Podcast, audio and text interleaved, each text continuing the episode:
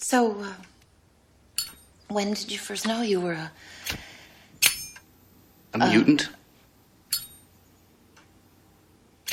But you cut that out. You have to understand, we thought Bobby was going to a school for the gifted. Bobby is the gifted. We know that. We just didn't realize he was... We still love you, Bobby. It's just this mutant problem is a little... What mutant problem? Complicated. What exactly are you a professor of, Mister Logan? Art. Well, you should see what Bobby can do.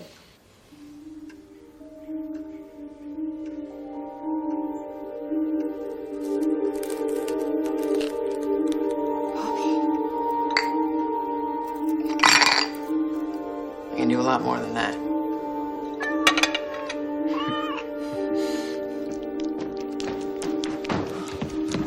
Ronnie?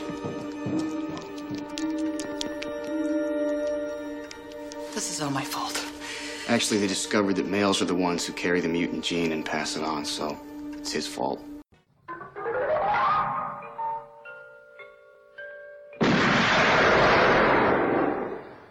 you expect me to talk?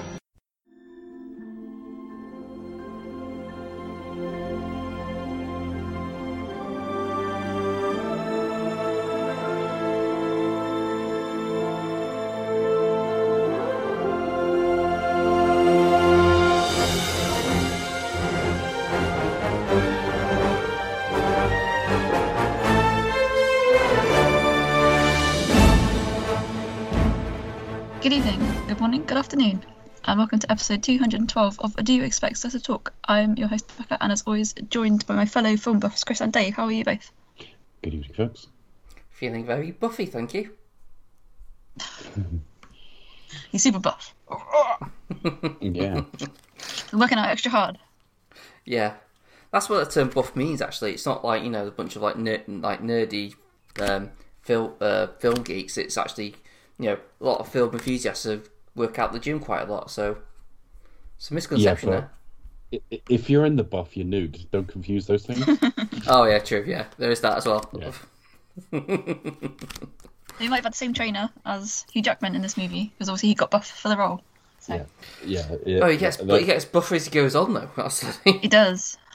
I don't know, he looks pretty ripped in this one, but then I don't think we see many shirtless scenes later on. Yeah, because I, I, I, I was trying to think of, like, comparison, because obviously we had last week, which was, I mean, he, he was, he, I mean, he's not as ripped as he, he's usually, we're used to him being, but, you know, by everyone else's standards, he, he's pretty fit and lean, you know. Like the evolution yeah. of Wolverine but, buffness. Yeah. Yeah, but I don't remember what, like what? seeing any sort of topless shots or anything to have any like no like, real comparison. So you can see he's a, he's a different shape than he was last week. There's no doubt. Yeah, but of course this time he knows um he knows he's going to be playing the part. Yeah, yeah. What and he's, in, he's in for the long haul. What are we covering tonight, Becca? Tonight we are covering X two, aka X-Men two, X-Men United, starring Hugh Jackman, Halle Berry, Ian McKellen, Pamela Anderson, Patrick Stewart, Anna Paquin, James Marsden, Brian Cox, not that one, but that one, Alan Cumming, Rebecca Romaine, Abuse Davison, Kelly Hu, and many more. See, I, w- I would I would argue it is that Brian Cox. Not Professor Brian Cox, but Brian Cox, a k a... Not that G-Ream guy. Yeah, D-Ream. Yeah, oh yeah, that guy. Yeah. If only things He's could Professor only get Brian better, Cox. Was the motto for this series from now on, unfortunately not. Not after tonight, anyway. So tell us about tonight. You just have. Fair enough. What else can I say? Story by Bryan Singer, Zach Penn and David Hayter. Screenplay by David Hayter, Michael Do- Doherty, and Dan Harris. Directed by Bryan Singer. Released two thousand three. I feel old. Yeah, I remember. I, I remember this so vividly, like it, it just doesn't feel that long ago. I think uh, the screenwriter this time is um, Zach Penn, uh, and Zach Penn has uh, I I don't know if I can think of such a, a varied quality output, because he's he wrote Men in Black, uncredited, but he did a rewrite on that. Ants, but then he wrote Charlie's Angels, or did script revisions anyway. He wrote this. Or he came up with the story for this, but then he wrote Elektra and The Last Stand with Simon Kinberg, who continue to plague the series in the years that co- carry on after this. Simon Simon Kimbo's not the best thing that ever happened to the X-Men series. Uh, but he wrote Incredible Hulk, but he was also like a story writer on The Avengers with Joss Whedon, and then Ready Player One. So he's a little bit all over the place. But uh, looking through, looking through, it, this is probably one of the high points for him. But he's listed as story here. Anyway, um, Michael Doherty. Uh, what did he write? He wrote Superman Returns. He wrote Apocalypse. He wrote the he wrote uh, Godzilla King of the Monsters. Oh my God. Uh, two thousand nineteen one. Dan Harris wrote um, super, wrote on Superman Returns as well, and Apocalypse. So again, people who've worked, worked, worked it's not familiar familiar faces here, familiar names. And David Hayter, I'm just looking him up because I know that name. He's written on he's written and recorded on a lot of um, uh, video games and things like that. But in terms of writing, again, X-Men, this. All very good, but he also wrote The Scorpion King. Um, so I think it would be fair to say you might not know at the point where this film was announced what you were quite going to get with it in terms of quality. Um, obviously, the first film was a success, so this one comes out with a budget of about forty to fifty million more, depending on the source you believe. It's a longer film, obviously, and it takes a lot more at the box office. This takes four hundred seven million at the box office. And the only other difference in the crew is uh, John Ottman. John Ottman takes over from Michael Kamen, who actually passed away this year anyway. Um, uh, my, John Ottman took over, and again, he's someone who works with Bryan Singer a lot. A sign of Bryan Singer's growing influence. Um, and he's produced the sort of main theme that I think we probably associate with this series most. But in terms of his other work, yeah, there's a there's a he, he worked with Bryan Singer on several different things, mm. um, and he's worked. He's an editor as well. He edit, he edited it as well. He kind of he does the score and it as edit. well. Yeah, yes. So which, which is odd that you don't often get that as a sort of doubling up, really. Um, but yeah, he edited he, he edited all of those films. One of the urban legend films. He, he edited Bohemian Rhapsody. Um, oh yeah, yeah. Um, Oscar-winning edited that film. No, Oscar-winning editor. Well, most of the problems with Bohemian Rhapsody was the flow of the film. I mean, uh, one day he wakes up, decides to change his surname to Mercury, goes to a gig, watches a band. The band all quit except the drummer and uh, uh, guitarist at the end. He meets them, auditions in the car park, gets offered it. Decides they're going to be called Queen, and then the next day they go and find like their bass player, and like it's like twenty and twenty-five minutes into the film, it's like that's how it happened. Or, or like sorry, happened. sorry, more like ten minutes into the film. I think the point was I thought it would all be done within about twenty-five minutes.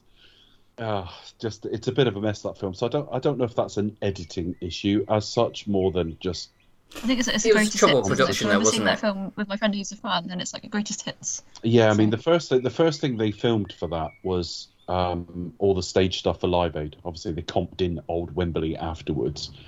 Um, so what, when they Singer, saved Live Aid.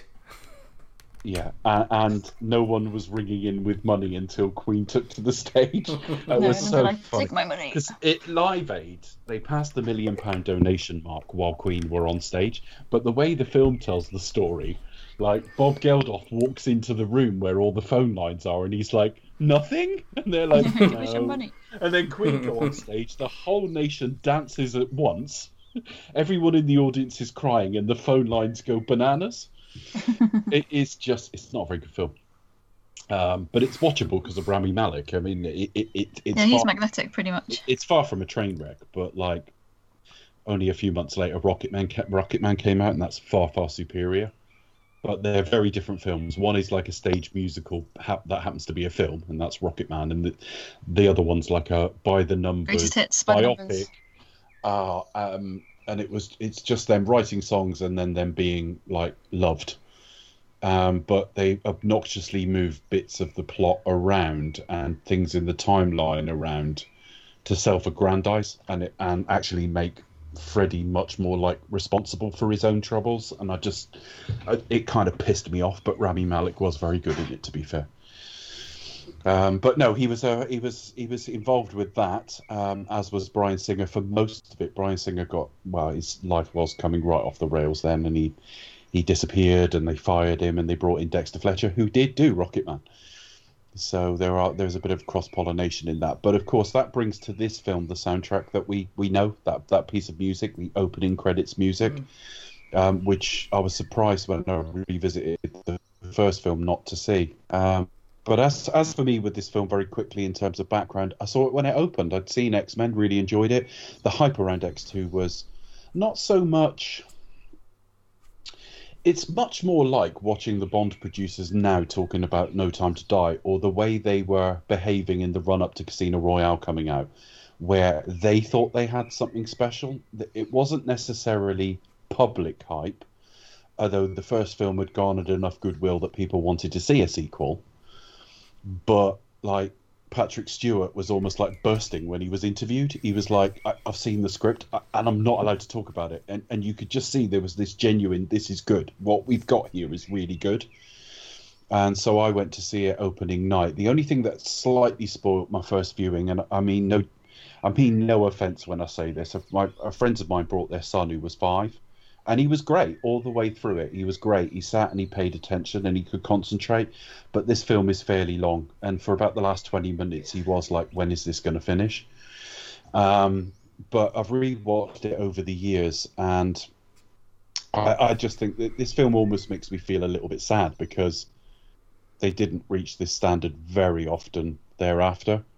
But yeah, I saw it. I saw it basically opening night two thousand three, and I've probably seen it four or five times since. What about you guys? Becca? Um, yeah, no, I remember when this film came out. I think I was there for all the hype, and then saw it quite a few times at the cinema, um, which unfortunately I didn't see since. Um, and then when I watched it for um, obviously for, for this review, um, you know, I was here for it. I was excited, and just kind of towards the kind of three quarters of the way through, it just sort of dropped for me. I'm not quite, I'm not really sure why. I just kind of felt totally disinvested. I'm not quite sure why. Um, but no, I, I remember sort of, you know, re- being really eager for this film and quite excited when it came out. Um, you know, I had sort of a generally good time sort of times at, you know, the cinema with my friends who were really into the series, at the, you know, getting into the series at the, at the time. Um, but, you know, overall watching it tonight, I did have a good time, but I just, it kind of dropped out for me towards towards the end. Um, But obviously, it's a much, you know, it's a much longer film, um, but it's much more invested. As, as, as we said last time, you know, there's there's more action, stakes are higher. Um, you get to see more of the key characters, like like Stryker, for example, who becomes sort of like a big bad in, in the series. Um, and get to learn more about him, you know, as, as the series goes on as well. Um, and yeah, I just I, I'm a bit disappointed really. I kind of I think I might have to watch it again because I'm a bit disappointed in myself. I, I wasn't invested in it as perhaps I was the first time round. Um, but yeah, so I kind of feel like I, I've done it injustice, unfortunately. So I've got to go back and watch it again. But no, definitely, I remember watching it the first time round and, and just, you know, just being amazed by it and, you know, really enjoyed it. And then also ready, ready for the next one. And then also it all goes downhill from there. Yeah. For the franchise. I mean, yeah, I mean, I, I watched this. I remember watching this and um, on opening day, I think, uh, sort of during a day, like a lunchtime sort of showing. Um.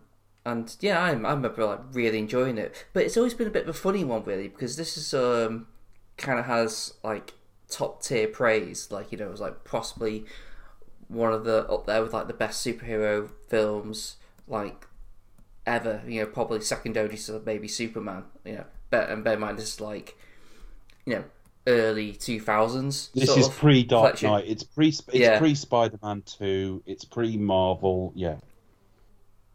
So you know, this is kind of so this is kind of like, like sort of considered possibly like top tier sort of stuff, and it still is considered to this day like the like a a, a decent like the one one of the best ones. And I've always, I, I don't know, it's it's it's been one that I, I like and appreciate and I can understand, but I've never really sort of held held dear to it myself, if that makes any sense. It it's it's one of those, it's one of those cases where like. You know, I like it but don't love it, and then but and and that's got no real. I mean, I've got no real reason for that. You know, objectively, it's like there's nothing like particularly wrong with it, which I could really sort of you know justify justify the lack the sort of the lack of enthusiasm, so to speak. But it's just it's just. Well, I think for, for I think from the way, despite the fact me kicking off and saying like how positive I am about this, I think part of it is that because I've got some of the same feelings as you, but my I look back on it in a different way, and the, the reason I. I mean, there, there were two factors why it didn't blow me away at the time, although I could mm. see it was a superior piece of work. One was the child being there, and I saw other films with this kid when we all went out as like families and stuff, and, and he was always a good kid. I mean, it was it, it wasn't really a reflection on him, it was a reflection on the fact that he just turned five and this was a long film. Um, strangely enough, we went to see Ang Lee's Hulk the same year, and his, he was absolutely wrapped, and that's quite a boring film. But... Um, In some, certainly in terms of pacing. Um, the second reason was I was never that invested in the X-Men, particularly. I didn't read the comic books. So it, this was all like, I'll watch this if there's no Spider-Man, Batman, Superman, et cetera mm. available. Um, so I always came out. I came out thinking that was good, but in the years that I followed, we've had quite a lot of X-Men. So I've grown to like and appreciate the series, but dislike it at the same time because they. Because the quality is all over the place, but because there's periodically very good entries and we got them as younger people and we got spin-offs, and this series became a lot bigger in its way.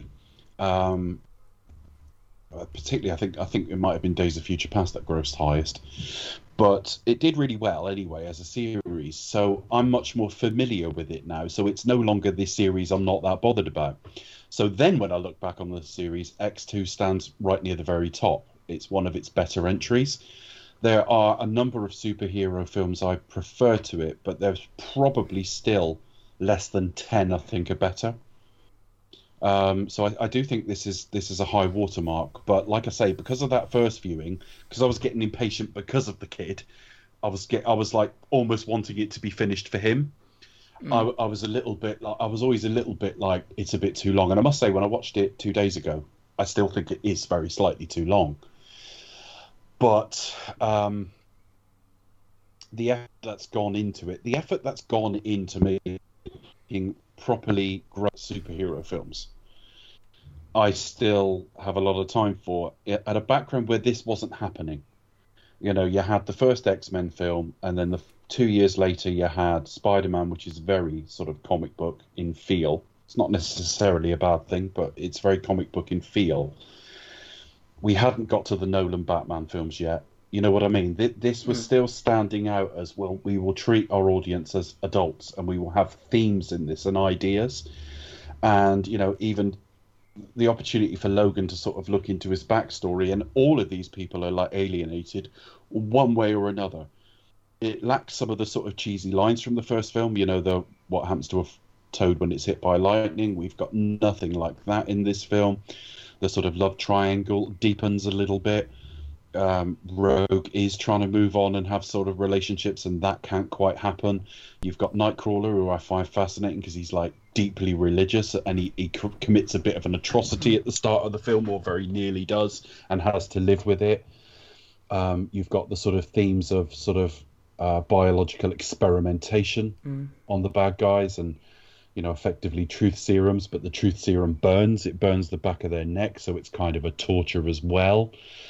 Um, I watching it this time, I, I thought Kelly Hu was actually kind of wasted, because in my memory, like Lady Deathstrike's like a big thing, but uh, not maybe not so much. Um, and I just, I've just always had a lot of time for it, and I had a, I had a good viewing with it this time. But I mean, if I'm if I'm to critique it at all, there's. It's not a critique. Personal taste, there are films I prefer but don't necessarily think are better. Um, and that will be true of one or two in this series as well. That, that's why I've gone no further than saying at the outset it's in the top three, because I'm I'm not inclined to rank them, because I think the top three all have very different tones and things to recommend them. And I would say it's slightly too long. Now, it's only two hours and thirteen minutes, including credits. That's not super long. But it definitely loses something in the third act. But we'll get to it. But that's my opening thoughts anyway. Yeah, I mean, just to pick up. So, yeah, I think one of the reasons, one of the good things about it, um, it it picks up where, where it leaves off, and just like, right, well, we know what works, so we'll just have more of that. Um, Hugh Jackman's is... is People show, like show... them. Let's make some more of them. Exactly. um, yeah, Hugh Jackman is... Swallow is on the case. Sorry, um, Hugh Jackman is is you know, is a, a star. Yeah, that that that's clear. You know, he gets quite a lot of um, got a lot of screen time. He will drive um, at eighty miles an hour if he wants to get somewhere quickly. Yeah, yeah. I'll just check on. Um, Ian McKellen is uh, magnetic in his role as uh, sorry, um, but but again, it, like it, I think a lot of the cool stuff about the X-Men is like the powers and the use of the powers and like something like you know things like Wolverine, his powers, Magneto, his powers, all done really really well. Always seem to be like the coolest ones, um, and like the you know, the stuff where Magneto like sort of escapes from the prison is just like it's just fucking cool as shit. Um, just stuff like that. You got um. a really good uh, extra villain with um, Brian Cox. He does really is a really good uh, sort of um, villain this time round, as a human villain rather than a mutant. Uh, yeah. So it, it's all relatively sort of well handled and sort of and, and and well put together. If I have a few gripes, and you know, you know, you mentioned like the love triangle. I don't think that's developed at all because they don't really. Well, A, they, they barely have any time together anyway. Scott is pretty much absent from most of the film. So you, you think, like, oh, well, you know, maybe we might develop Scott a bit further, and they just haven't. Um, it's he's almost like he's just sacrificed yet again. And and then at the end of the film, you know, you got, you know, spoiler, Jean, Jean Grey dies, and you just think, well, that feels just like a wasted opportunity for Cyclops. Um... And you know the stuff with like you know Wolverine you know, fighting like another Wolverine clone. It just, I mean, well, we'll probably get get that as we go in the further films, but it just seems to be like a constant thing. You know, Wolverine is fighting like a a new version of himself, kind of thing. It just seems to sort of repeat the same old. It's, do you know what I mean? So it feels like a retread of what works in in some degree. And I never really found the the uh, is it the lady. Is it what's her name? The Kelly Hu character? Deathstrike, uh, Lady Deathstrike. That's it. Lady Deathstrike. Uh, yeah. You know, I I kind of I don't know. I'm just not that enamoured by that sequence. I mean, just I mean, other than the fact that it's a horrible death and and and stuff. I don't really sort of get blown away by it. Um, But another thing that does get me wonder about it though is like the whole like sort of mind control. There's no sort of seems sort of associated of guilt. It's like, hang on, I've just killed basically like someone who is not like free of their own mind. You know what I mean? They're like you know, it's not like you know she's it's not like she's proven to be like a bad person, is it? It's, she's just like oh, I'm just like mind controlled, so to speak. No, it's it's it's the one scene in the film that seems to be predicated on would this be cool? It, it's the sort of thing you get. It's the sort of Zack Snyder, atta- uh, you know, way of making mm. films that it, it doesn't necessarily fit. Internal logic tells you there's something morally not quite right about it, but wouldn't it be cool if? It's it's almost a little bit like Matrixy, you know what I mean? Where they just kind of. Make the excuse, oh, well, we'll just, like, you know, kill the people meant to be liberating because, you know, the greater good kind of thing. I've always, the only, the biggest problem I've ever had with the, the fight is they're both healing so quickly that th- theoretically it should just, if it wasn't for, like, the way he does find out of it, about it, they might as well not even bother. Do you know what I mean? Mm. um, but there you go. It, it's one of those things. It's, I think, would we all agree it's stronger than the first film at the outset? Or no, would you say the first one was tighter or whatever? Hmm. Um, it's definitely bigger. Um, stakes are definitely higher. Uh, but no, I would agree with you, Chris. I think in terms of like the, the love triangle, um, I think it's, it's kind of underdeveloped. Um, and there are quite there are a few other threads that are kind of running through. It feels like there's It's, it's quite a busy film. There's lots going on. There's lots of kind of plots, and, well, obviously plots, subplots, A B C plots, and some of them are perhaps, you know, better left out. Um, And then there's also quite a lot, a lot of ideas that are kind of tried to be developed, but perhaps maybe aren't as fully realised, perhaps, I don't know. Um, I mean, the first film, and especially in a major franchise like this, is always difficult. I mean, and obviously, you know, time time goes on, um, cinematology kind of moves on. If they tried to make this film today, it would be done, you know, in, in a completely different way. Um, like, for example, this film uses a lot of, like, obviously, notable C G, but also a lot of in-camera effects. Um, notice if you watch a, a lot of the, the you know the modern um superhero movies, a lot of it is kind of done like C G, for example, um except for maybe the stunts, perhaps. Um you know it'd be totally just made in a totally different way today. Um and again, as we said at the start of the show last time, this was kind of like the very start of the, you know this this massive um superhero franchise that you know that, that we now all know and love and worship at the altar of, um and perhaps get a little bit fatigued by. Um but no, I kind of It's, it's a difficult, difficult one for me. Um, it's, I'd say it's definitely, definitely bigger. Um, not sure if it's better. I'm not quite sure about that one, I'm afraid. Sorry. Fair enough. Just interested to see how, because I've always taken it, because there are some things that never get questioned. It's a bit like, mm. you know, uh, the best live-action Spider-Man film is Spider-Man two. That never just gets questioned. It's trotted out as if a fact. And maybe it is. I mean, that, that we've talked about that on other shows, but I think X two is always sort of considered. Yeah, it's always meant to be like two. the best of best of the series, isn't it? I mean, it's that's you know that's that's fine. Definitely somewhere, I'm sure there are some diehard fans who go what, what? you know, who are shaking their fists in anger. It's like no, I, d- I did I, enjoy it. I had a good time with it. As I say, I agree with you a little bit, David. Kind of on this particular watch, it did drop out for me a little bit towards towards the end, but perhaps that was just me. Um, I think it's done well. I, I think I've sort of said this almost in a different way before we get to this bit, but I think it's done well out of what followed being so variable. And I think particularly three not building on the promise of this, with a director who's always been considered to be weaker than Bryan Singer, whatever Bryan Singer's positives and negatives. Um, and I think it's fair to say that even without the personal scandal, uh, Bryan Singer would be held in less high esteem than he was back then.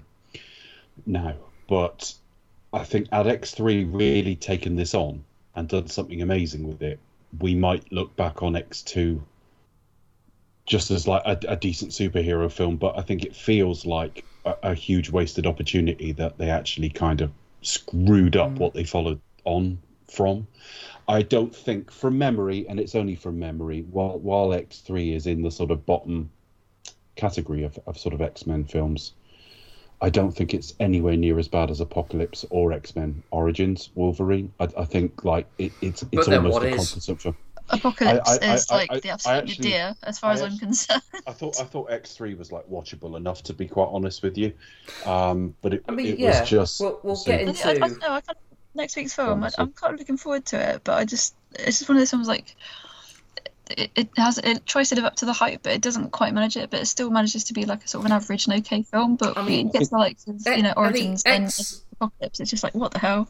I'm not going to say too much, but you know the the third film um, is is kind of an odd one because in many ways it's such a like there is a definitely drop down in quality in terms of like slap bam thank you ma'am kind of way, but then it still has ideas in it and it still kind of makes. takes narrative choices that you think yeah, actually yeah that's pretty good actually I quite like that that's all that's quite satisfying. It does have good ideas. What it what it does what it does well is it brings in the, the mutant cure and and the mm. sort of there is a genuine discourse at the heart of the film as to whether the, it's the right the stuff thing to with Magneto in particular. Is, I, I think it really yeah. works for me. Um, on the other hand, it's got Vinnie Jones in it, and a juggernaut uh, bitch, uh, which is just fucking ridiculous. But I think the other thing that it's I, fantastic. I can't stick the guy. I can't stick the guy in life. So he's I, so I, bad, he's good. Don't oh my god, literally, I'm like an old bitch. Oh my god. You know, and, and when sort of Mystique actually, well, I'm not going to spoil. But look, Vinnie Jones is playing like that guy who you just dislike, so he's good for playing like villains. But, but but I think what I will say is, it reminds me of Apocalypse in one way and one way only. Apocalypse sort of gets a crew around him, who then stand around and do fuck all. Yeah, it's a bit and, like that. And it? There's something about that. Jean Grey is meant to be this incredible force in the film, and most of the time she's just sort of stood around, we're definitely sold. She's yeah, I didn't really get to see her do very much. No, it's a bit shit, to be honest, but um, and fucking, you know, she's a really good actress as well, so it's, you just feel like she's criminally underused. Yeah, and it reminded me of like Olivia Munn, wasn't it, in Apocalypse, where she was just stood there like, that's what, I don't know, eye candy, what, I don't know. Uh, yeah, she's just looking pretty. Um, but there are things to like about X-Men three. I mean, even the even the flashbacks at the start, the the C G work has, does not hold up, but it's quite a nice idea. You get to see more of sort of um, the classic characters as well, and a lot of it kind of uh, the world building is, is fleshed out a bit as well. So, so I'm looking forward to watching it. But uh, there, yeah. there are some howlers, I'm sure. But but back to this one, I, uh, for me personally, it's a step up. But in, in pure enjoyment terms, I don't think there's ever been that much between the first two. I, I think I think I can argue this is a better film, but X-Men is solidly enjoyable, and this is solidly enjoyable when I watch it. And I, th- I think I've enjoyed it a little bit more this time, and I think I probably had a better time with it than either of you two this time. Um, I don't um, know. I mean, you know, I, I I still enjoyed it, but I think I think I think X-Men is probably a franchise that I I I watch and I enjoy, but I never. I think I think I think it's kind of what I said before.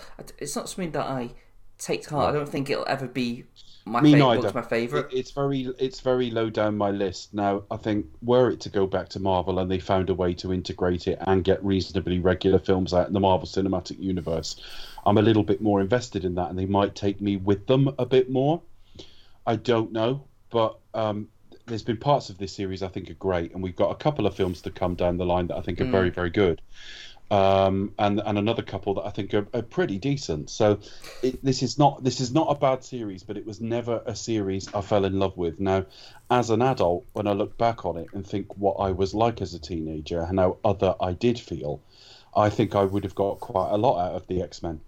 But I just think because it was a big crew of them, I, I didn't like the aesthetic of the, the animated X-Men very much. I didn't like the way they looked very much.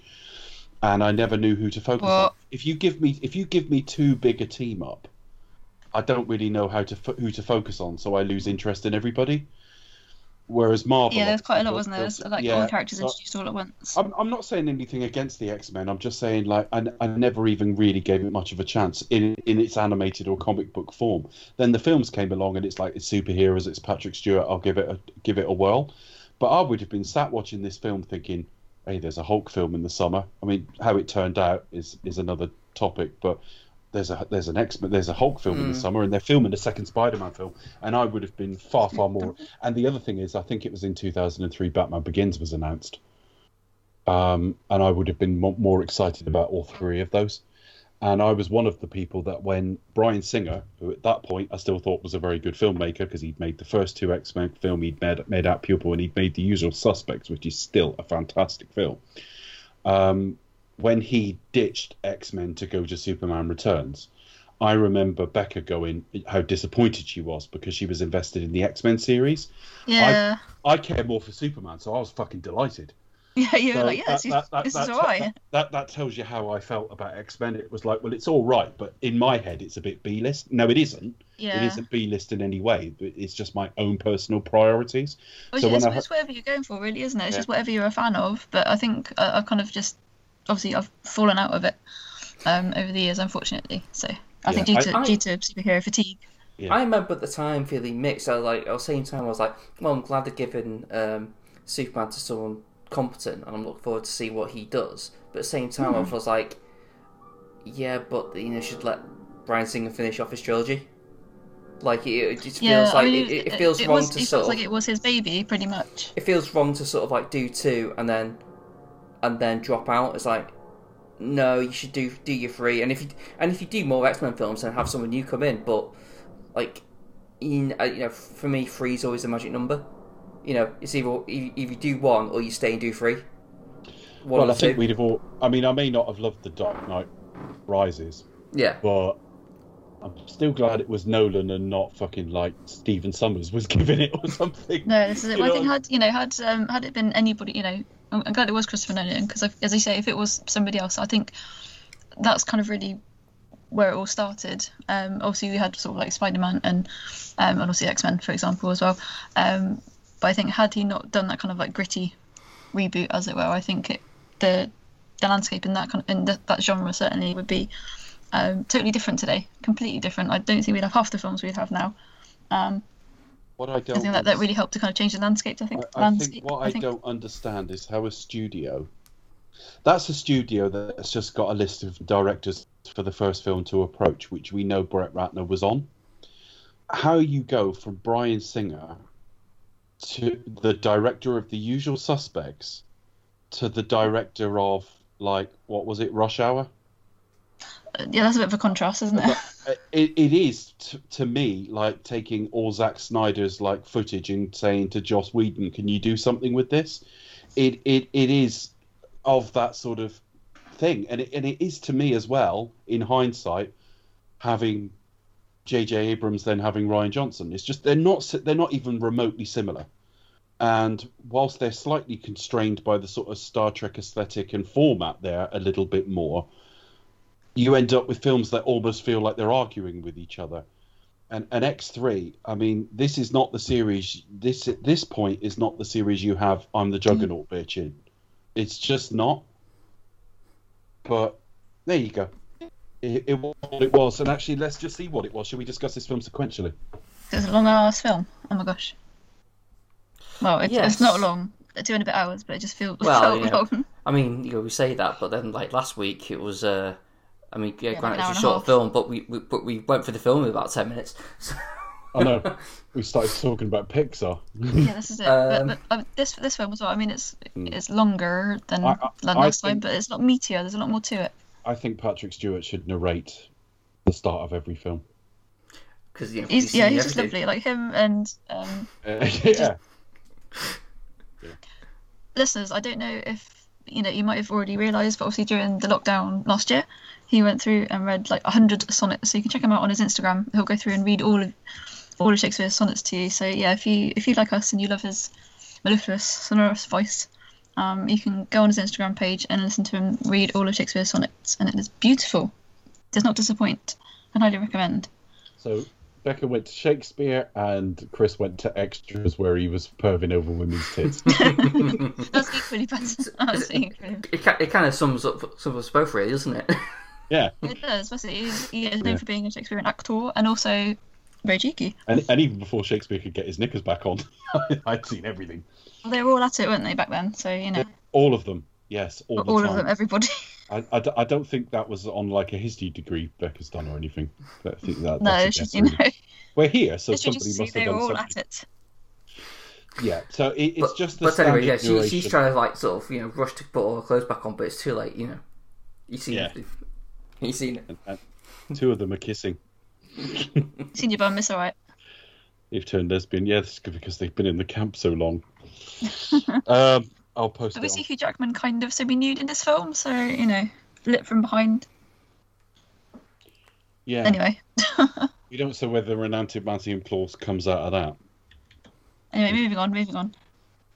Yeah, so um, this is just the standard narration he gives at the start of um, the start of. the first couple of films. I can't remember if he... No, he doesn't in the third, because it goes straight to like a flashback in that one. We've basically got uh, him just narrating about the nature of mutation and how it, it's it, it's not really a problem um, unless it causes illness. Um, uh, but he says about uh, the point, can humans and mutants share? And he points out humanity's record of sharing is is not its strength. And then we go into the opening credits, which are very dated now. The, the sort of C G that creates the credits is, is now looking very dated. But we come out of it, and we're at the White House. And we're introduced to Alan Cumming. Now, I always thought Alan Cumming should have... If she wasn't fictional, he could have married Xenia or Honor Top. And like, they, they could have double, double-barreled their names.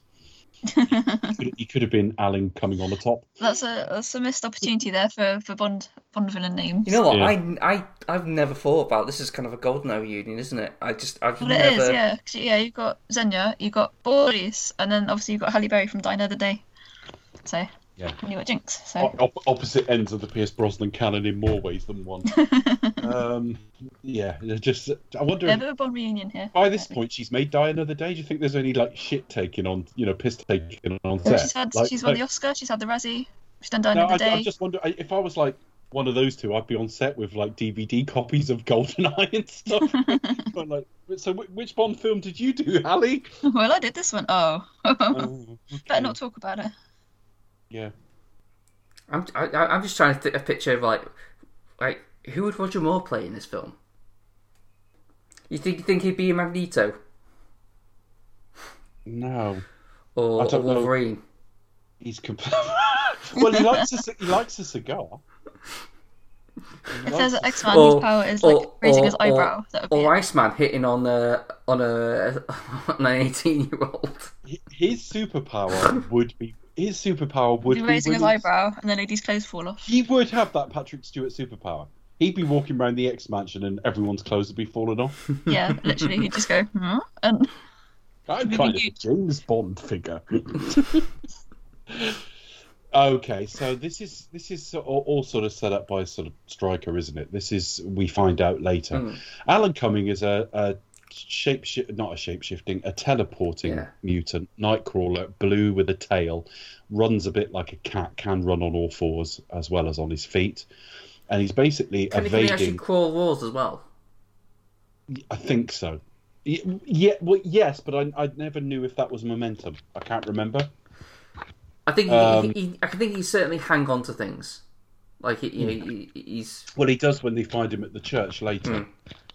But uh, basically, he's he's evading Secret Service to get to the president, yeah. and he's about to kill him with a knife that has a sign on it that says "Mutant Freedom Now," but yeah. he's shot before he can actually do it.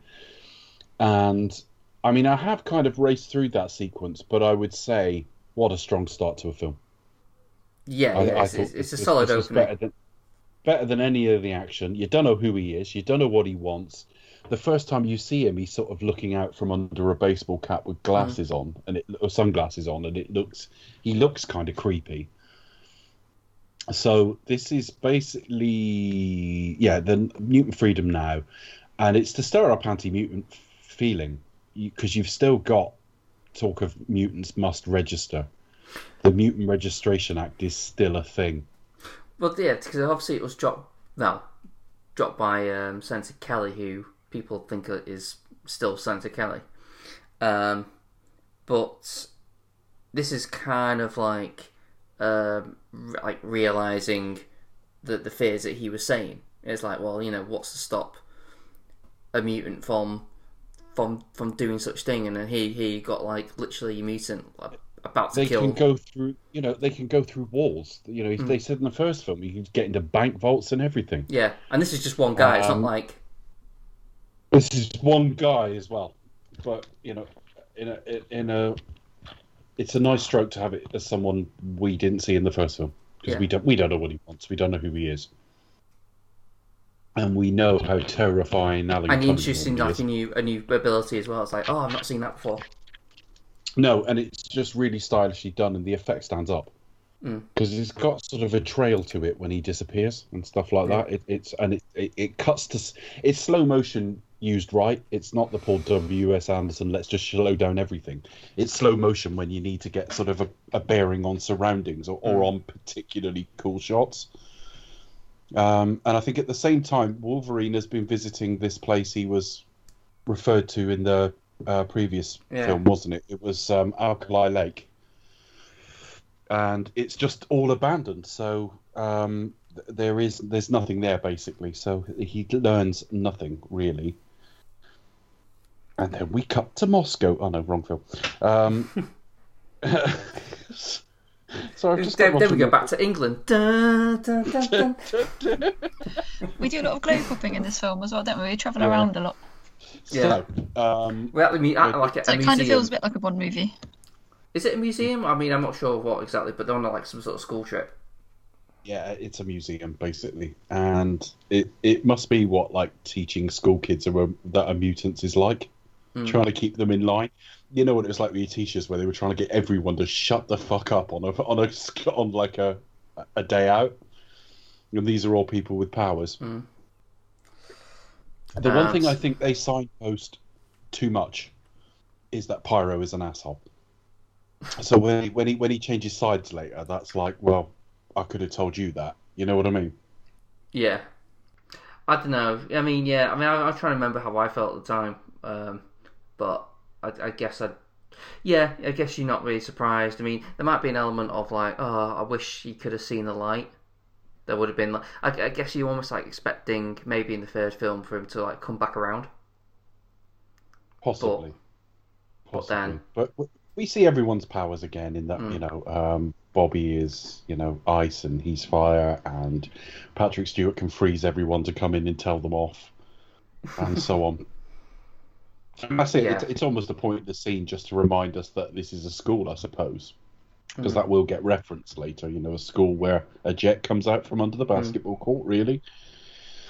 Um, and uh, Colonel William Stryker, this is very similar in some respects to the energy he gives to his character in Rise of the Planet of the Apes. Same accent, similar look and everything, but a military man. And he visits the president and says, um, we need to attack this school. Yeah. And that's the point. That's the point. We had to be reminded that it was a school. Yeah. Exactly. Um, Senator sure Kelly is. tries... Senator Kelly, Kelly, in inverted commas, um, tries to object. And then what?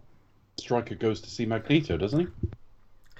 Yeah, so, I mean, before this, you know, Seneca is, um, in, in, in Quito, is um, kind of like, oh, hang on, so you, uh, you're uh, the, the guy who's in charge of the Magneto prison.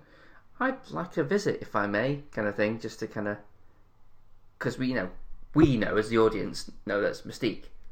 And he's probably more... she's probably more interested in in you know, finding a way to break in, in which he kind of like palm, palms him off, saying like, "Oh well, you don't need you don't need to see the place, just you know." Um, yeah. So we're reminded Magneto is in a plastic mm. prison cell where we don't really know at this point, and he's being treated quite badly by the guard, mm. and. Uh, Stryker is putting a chemical on the back of his neck, which is basically a truth serum, really, yeah. or mind control serum. And he t- and he asks him, "Tell me about the uh, Xavier School." Yeah, which we later find out he's he, he cannot fight that question. That that serum he has he is compelled to answer it. He can't do anything about it, and he's almost apologetic later.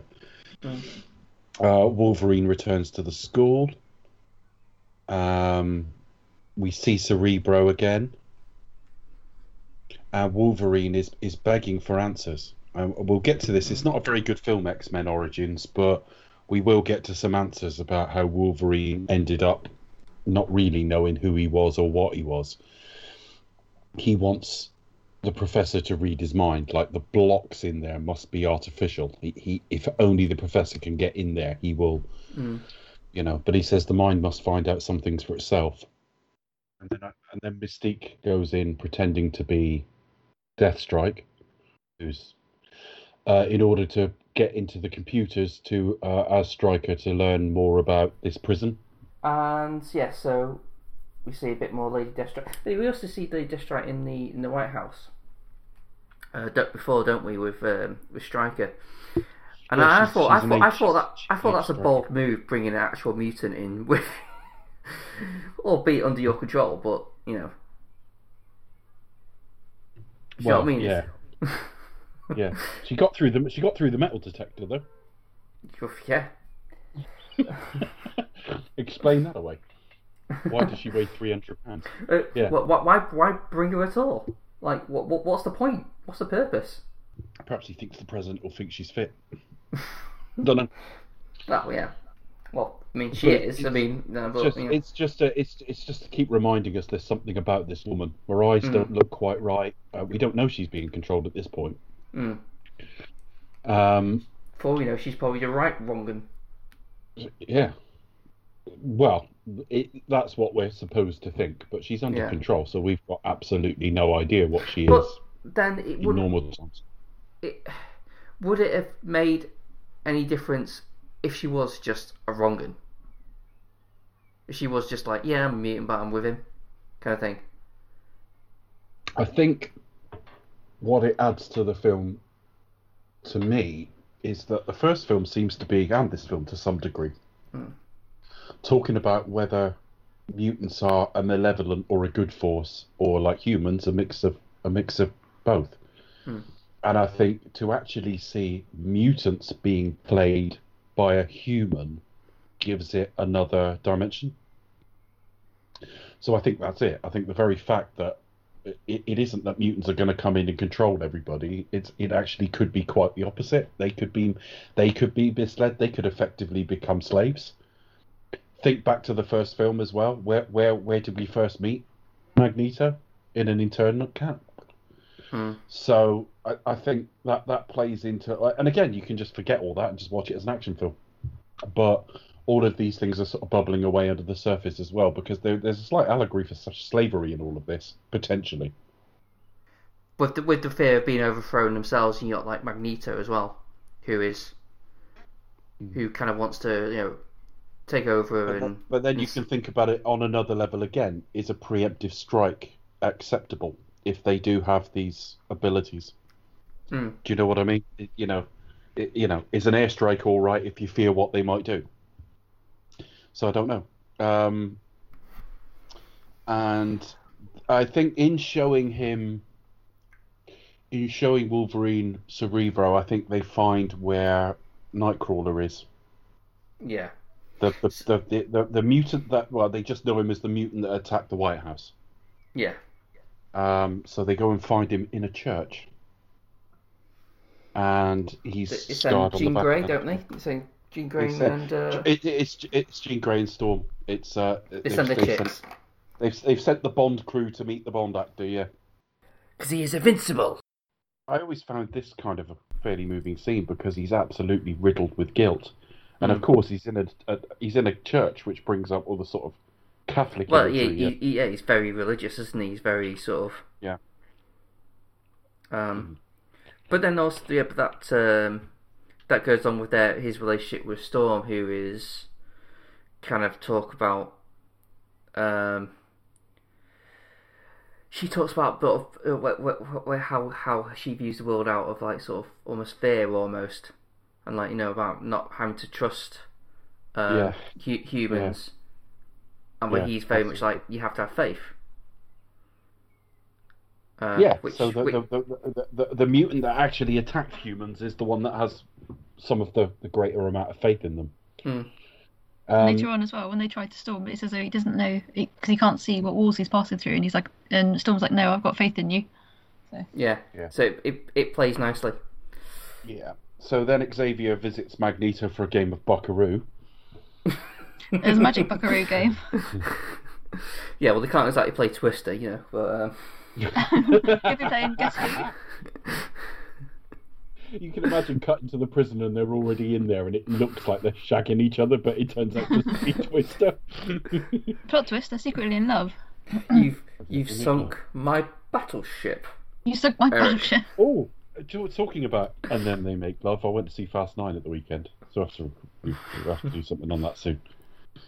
Yeah, have you, you've seen it, haven't you, Chris? I've saw it, yeah. Yeah. Well, as soon as Becca sees it, we'll record something. Oh no, on. please, no, seriously, do. Yeah, please don't. It's fine. You, you guys go ahead. I might be a while.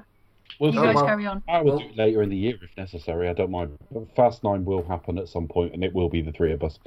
Um, you guys can do your summer review in the meantime. Summer review, one film. Yeah. uh, one, two. No, no, no, no. Um, well, okay, well, if you do it now, Hit, uh, Hitman's Bodyguard two is crap. There you are. And then... I um no, we, we'll we'll do Fast Nine, but we'll do it when we've all seen it, and if that requires it to be on home release, then it'll be later in the year. Cruella, I've not seen, but I've heard it's crap. You know, I mean. Black, Wait, The Last Dragon, I can recommend. Black, I can w- recommend. Black Widow will store up a few Marvel films and just do a mini run again. So we'll see on that one. Yeah, because we've got um, Venom, haven't we, as well, and. Um, uh, well, and Spider-Man yeah, we, coming up we, as well. Yeah, we got Venom, we got a Spider-Man film, we got the Eternals. Um, yeah, looking forward to that. Yeah, um, you might as well whack them out all together then in that case, because if it's Spider-Man, Marvel. Yeah, we're, we're Venom, all together. We might as well. We we all get together and knock one out. um, I know, and, so. and, and then we'll review some movies. I might review some films. and then big laugh. Yeah. Um, yeah. Yeah, I don't want them to get frightened now because they are coming to my wedding in like eight August. Like nothing like that. They're expecting something completely different. Yeah. Yeah. No, we got a Toastmaster to do that for us. Um, so, I'm looking forward to that. Actually, is quite you know quite quite the Toastmaster. Yeah, I get married at the site of the G seven summit. Um, Just didn't accidentally marry Joe Biden. If I do, I'll sell my story to the tab. Set to the sun.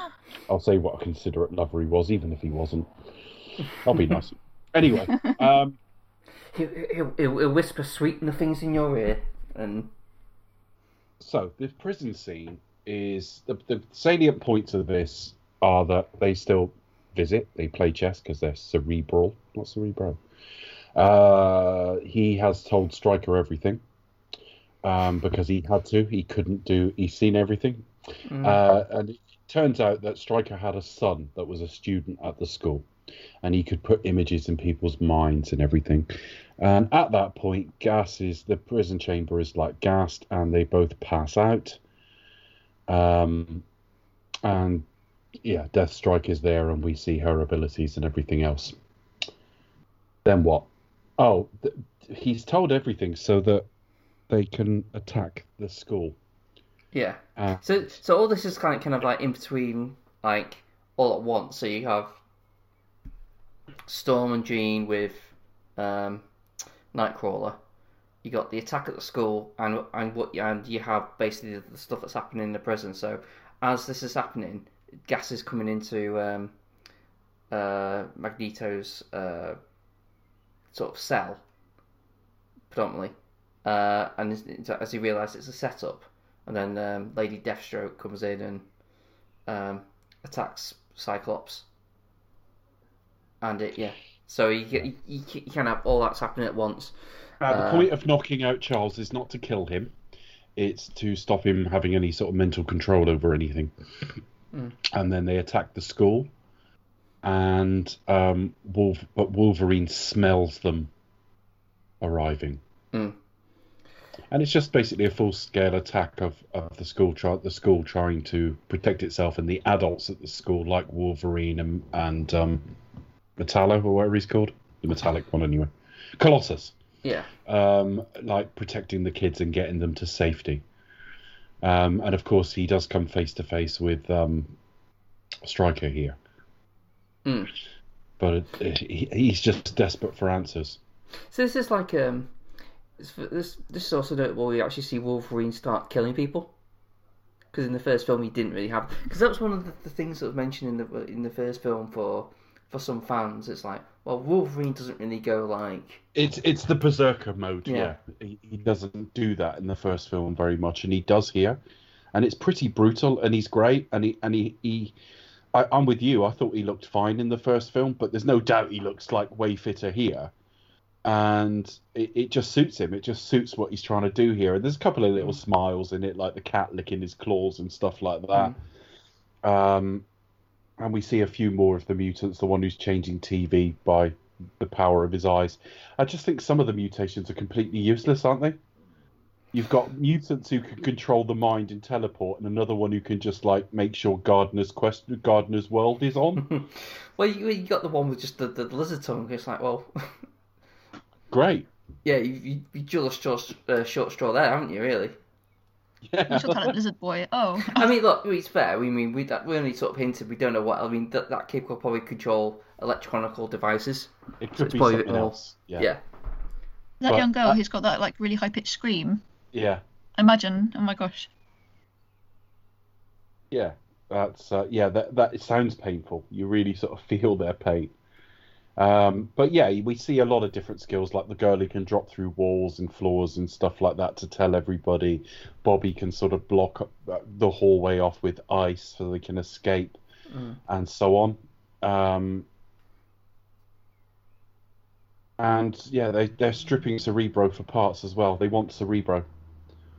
Um, but that why that is will come up in a minute. Uh, Wolverine, Rogue, Bobby... What's Pyro's proper name? I've forgotten Jean. now. they go, they they head to Boston because um, it's nearby, and Bobby's mm. like, well, my parents live there, so yeah, they go to they, his they, house. Yeah, because they know um, Jean and Storm went to Boston. Yeah, yeah, exactly. They went to Boston to find. Where have they gone? Let's meet up. Sorry, that's right. Yes, they go to meet Storm and Jean Grey. Yeah, that's right. Yeah, because they know they're there. They thought, oh, I've got parents at Boston, so we can go mm. there for. What I love next is. This only works around, on by and large, this only works this gender way around. The seduction of the guard.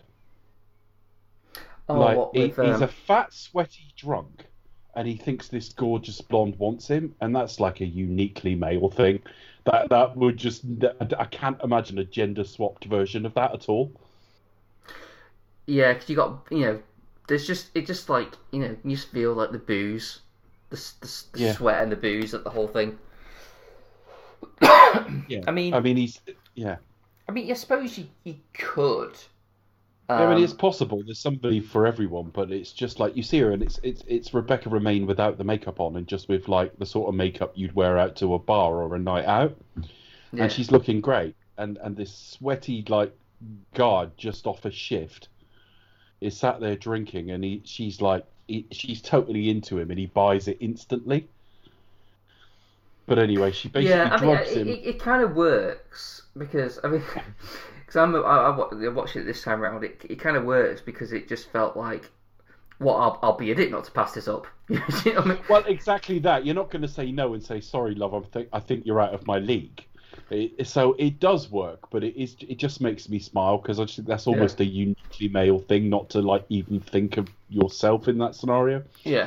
But he, um, she t- takes him to the bathroom as though they're going to have sex in there, but she's already drugged his beer. He finishes it there, passes out, and she injects something into his buttocks, and you can see it's metallic. It looks a bit like mercury or something mm. like that. Of course, it isn't because a mercury in- injection would have just killed him straight away. Yeah, I mean, I'm not sure what it is, but obviously, um, but it's metallic. Find out. That's the... It doesn't. It's um, metallic. Doesn't get picked up on the um... metal detectors yeah. or anything like that. So it's it's kind of a liquid metal. She's injected him with like um, Robert Patrick. Um, I don't know. Um, so Xavier's been um, not only drugged, so he doesn't do anything. You know, can't do anything, but also he can be kidnapped. Then basically, and he is kidnapped, and. He has put a brace, something on his head to stop him using his psychic powers, and then wheels in his son Jason, who's in a wheelchair, non-communicative, has a brain scar as though they've tried various brain sur- surgeries on him. And Stryker tells the professor that his wife shot herself in the head to try and get out the... Or no, a drill. She drilled into her own head to try mm. and bore out an image Jason put in there. So he's quite a powerful mutant, and he blames Charles for not helping his son and the subsequent loss of his wife. Um, and then the we go we go back to the prison, and the guard is going in to see Hannibal with his um, breakfast. And a Magneto can it's almost like a smell; he can immediately mm. feel there's something different. And it, it's iron apparently they put into his blood, and Magneto just. Pulls it out of him to escape. Yeah, he's like, "Oh, you got iron in your blood," and it, it yeah. is a great, it's a great sort of. And what I what I didn't get out previous, um, out watching it previously, but I got out this one was just, you, if you if you actually watch E. McCall's face, he, he's he's got this really wide, gaping smile. Yeah, and he's really yeah, he's, really he's got, pleased that's a great and enjoying line himself, that, like rip. But I mean, he drags all the the iron out, killing the guy. Just bursts out of his chest, very sort of alien style.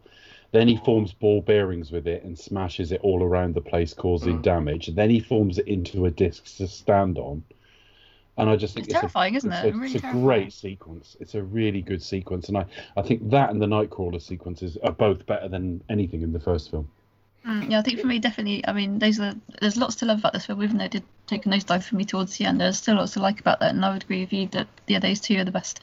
I think for me, definitely, Nightcrawler is probably the best character. I mean, I remember when this film came out, there was a, there was a lot of hype around Kelly Hu as Lady Deathstrike, because she was such a major character in, in the comics, um, apparently, so I was told. Um, and then, you know, she obviously gets this epic battle scene between her and Wolverine. Um, hey, that rhymes. Um, and then it just kind of fizzled out into nothing, which is such a shame. But yeah, I would agree that, you know, that the, that scene with Magneto is definitely like one of the best in the in the film. Mm. Yeah, um, and then we go back to Boston, sort of suburbia, and this this kid's home. And I just really liked this sequence too, just because the visual of them not fitting when the parents turn home in Wolverine. Wait, who tells this guy? Uh... He's a pro- what are you professor of? Art, you know, Wolverine in like a wife beater in that. Um, you've got the family sort of saying we thought he was at a school for the gifted, and it, you know, and he freezes her tea, and it's mm. like, have you tried not being a mutant?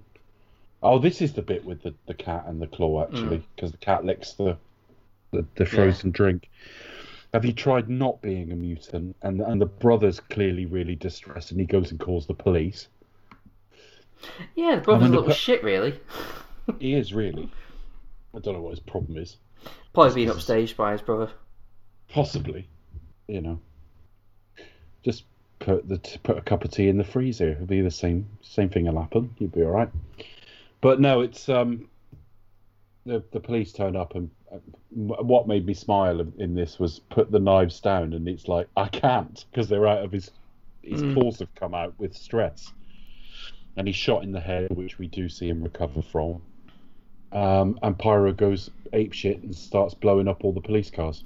I loved how Pyro's got like the power of fire that doesn't actually... That, that knocks people down rather than burn them. Because that's... Yeah. Yeah. Do you know what I mean? Yeah, it's, it's, a, it, it's, a, it's an eighteen power. Yeah, no one dies. But he, he does... He, he is like enjoying it. And let's say you can see he's not altogether a good guy.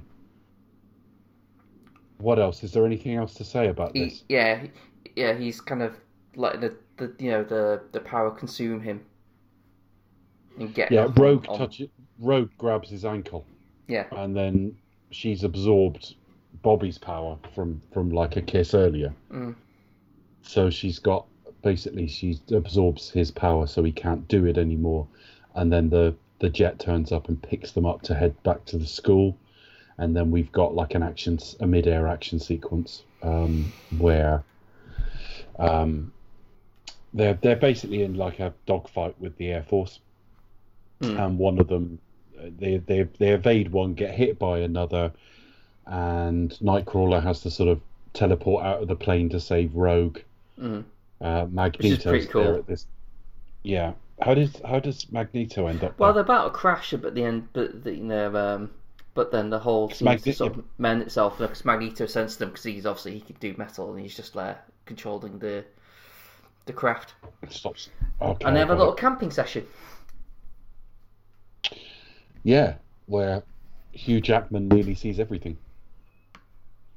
I uh, it's cool. She was like, yeah, she was coming on to him as lots of different people.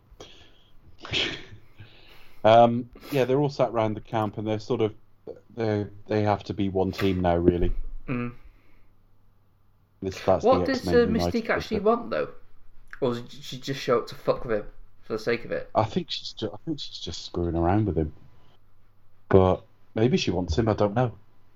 You, despite the fact she's strolling around ostensibly naked, you you're never quite sure of how sexual a character she is or isn't mm. anyway in this incarnation. Yeah. Um. We we, we learn a bit more of the Jennifer Lawrence version, but. I don't think the Jennifer Lawrence version is necessarily better. It's just a little bit different. Mm-hmm. Well, she's not even this version, though, is she? She's. Uh... I mean, at, at well, that time, it's kind well, of. It is, it's the same character, it's supposed to be, anyway. But obviously, she starts on a different side of things. Um, I never really. Yeah, it's it's just very different. It's a different incarnation, partly because Jennifer Lawrence was a bigger star, so I think mm. they kind of almost bended the scripts to her a bit more. Hence, she she didn't wear as much of the makeup later on and things like that.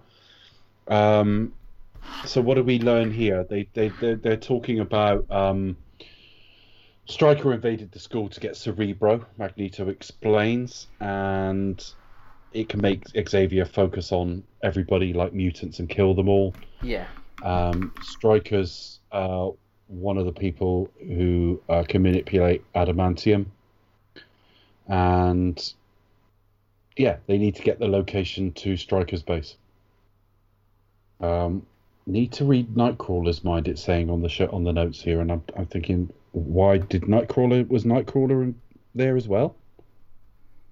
The location of Stryker's base. So Nightcrawler had been yes, he'd been there because he was tortured as well. Yeah. Um, and then they sort of they head off to the base in the, the we, next day. And we, on the... we we should mention throughout the film that Jean has uh, been kind of like having getting headaches. headaches, um, sort of weird, sort of, sort of, um, should we, should we say stronger powers at you know, random intervals, but unable to control them. Yeah, and there's another bit where she's asked about Cerebro and whether she's ever used it, and she said it would be very dangerous to someone like me. Mm. So obviously that's all going to be explained. How well you think it's explained, it is explained in the next film. Uh, why why this is a thing, but she's definitely sort of almost outgrowing her body, mind, everything. Mm.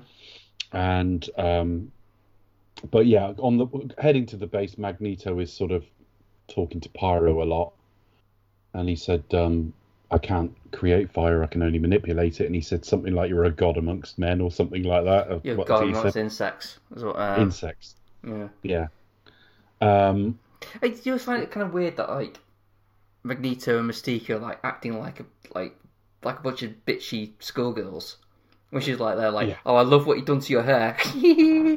It's just like, really? We're going to do next taunt her about her trainers not being very good or something. Yeah, yeah I know. Um, so this is the bit. I don't know about you, Becca. This is the bit of the film that does start to lose me a little bit, because they head to this like. Base by a dam, and this sequence of the film feels very long. It's okay when they're cut into Xavier, because Xavier's in an illusion created by Jason, and it, it's an illusion that he's in his Cerebro, but he's not. He's in like a retooled version in the, version in this sort of dank basement, and Jason appears to him as like a little girl, and they're they're basically going to like kill mutants. Um, that bit kind of keep, keeps me interested, although once again we're not seeing as much Patrick Stewart as I remember, but the, the stuff at the base just goes on a very very long time. Yeah, it did drag for me a little bit, I must admit. um, I feel bad because it's meant to be kind of, you know, quite impressively a visually impressive scene, um, but for me it did kind of drag a little bit as well, and also towards the end. um, I did struggle this time around, like with the scenes with Jason. um, I did struggle a little bit. Um, I did kind of I found them kind of very dark, obviously, and, and quite a little bit. Um, it did drag on a little bit. I think it's quite interesting that how that he's kind of like trapped in this illusion. He kind of sees, you know, sees what he kind of wants to see. Um, but I thought that was quite interesting. But I kind of felt like with everything else going on, it didn't really add any sort of further tension to it for me, unfortunately. So I, I do wasn't a big fan of those scenes, unfortunately. I mean, so I'm sorry about that. I'm not um, inclined to rank them as such, but. When I did sort of sit down and write a little ranking just to see roughly what I thought, I think I had one film above this, Defin- definitively above it, if you like, in that I'm sure, and that would have been because of the pacing. That that the film in question, which I'll reveal when we get there, kept me enthralled through the third act, whereas this one didn't. I think it's just, well, there's, uh, there's a lot to pack in, isn't there? There's, there's a lot sort of thematically. There's a lot of sort of plots, subplots, sub subplots. Um, it's just a very busy film. There's you know there's a, there's a lot to a lot to a lot to cram into to two and a bit hours. Um, it does kind of suffer a little bit, and I think that kind of that, that's kind of one of the threads, unfortunately, which could could do with chopping out a little bit. We do have um, a lot going on, because we've got the whole thing with the professor, and we've got Wolverine going in first, and he's kind of trying to gather stuff about his past, but they're also trying to. Stop Stryker and Stryker. We've got new mutants being introduced as well, and also kind of got like yeah. Magneto trying to, you know, trying to bring Pyro over to his side and one thing another, and yeah, Um, but you know, I would agree with you, Chris. Actually, yeah, they do the bit where he's like, "Oh, I love what we've done with your hair," and then they kind of snicker in the corner. I just think, and then you've got what? That just got, seems so stupid. Then you've got Cyclops manipulated at one point, so he's like, he goes bad for like a minute, yeah, if that. And, and then, then you the still dam, kind of got like the love hate triangle between obviously the Cyclops and then kind of like. Then the dam starts breaking as well, so there's a lot going on. Uh, I suppose the main things to know are. Um, Wolverine um, sort of getting into the laboratory and getting like flashbacks to where he was experimented on and the adamantium was grafted onto him again. We'll see versions of this later in his, his Origins film. Um, but yeah, being tortured, ducked underwater and all that sort of thing. Um, and it just ends up with him talking to Stryker, but then he he leaves him he leaves him to fight Deathstrike to the death, basically. And it's just too inherently regenerating people stabbing each other repeatedly until he um, stabs her with the adamantium nozzle and she just basically fills up with liquid metal, which hardens and kills her. And it, it does make you wonder, because you could, you could probably kill Wolverine just by drowning him, couldn't you, technically? I don't know, would he just revive? I mean, he was shot in the head, and it, eventually his body expels it and revives him. Yeah, because his, his, his skull's like surrounded by adamantium, isn't it? So it wouldn't have penetrated. Well, no, it penetrated. It's it's penetrated. His regeneration has nothing to do with adamantium. He didn't get adamantium in him until quite late in the twentieth century. Yeah, but no, but the, and he was born in like the eighteen thirties. The reason he stayed relatively young is this regenerating ability. The adamantium has nothing to do yeah, with why the, that bullet Yeah, but I was saying the adamantium stopped the bullet from actually going in his head. So no, it, it went in his head. It went well, right in his head. Well, it, it wouldn't just, have done. Well, we saw it did, because blood came out and everything. It's not really worth arguing about, but to be honest. But the well, point it, is... Okay, well, if it, get, if I mean, it did, then it he, wouldn't he, make no, any he sense. Shot, he, shot, he shot in the head in the Origins film. But because it was a certain type of bullet, like a silver bullet or something, or an adamantium yeah. bullet... He loses his memory or something. Spoiler alert for the greatest film ever made. Um, Which wouldn't make any sense because then... He, he can he, survive being shot He can survive being shot in the head, basically. And I don't think that's got anything to do with adamantium, but if there isn't indeed adamantium on his skull, then perhaps, I don't know. But then um, in that case, then, if he can survive getting shot in the head, then, then Neil Logan doesn't make sense. Why? Because then he, then he sort of killed the super young Wolverine, the new Vision Wolverine, by shooting him in the head with an anima- uh, an, an immense. I think bullet. it's. I think it's. I think it's what you shoot them with, though. A common or garden bullet won't won't kill permanently. But I don't know because I've only seen. Logan I mean, he's, he's, he's tired, he's, he, look, his entire skeleton is covered with yeah. adamantium. Yeah, but surely it would have bounced off. I mean, yeah. I mean, I'm, I'm saying, I'm saying this. This, this, this is the, the fault of the film. This is like the flaw of the film. Well, the fact we're debating it suggests there are flaws because we both think we're right and one of us is wrong. So, and we both watch the same film more than once, and neither of us is stupid. So, yeah, it's a flaw in the film, isn't it? Mm. Um. So what else? He gets to Magneto gets his helmet on. Not that sort of helmet. Um, just as his the attack begins. Helmet. And they're all in agony because, effectively, yeah. Mm. But he stopped, manages to stop the attack, mess around with all the sort of metal panels, and now they're about to kill all humans. Yes. But, um, oh yeah, Mystique comes in as Stryker, tells Jason to basically kill all the, get him to kill all the humans instead. Mm-hmm.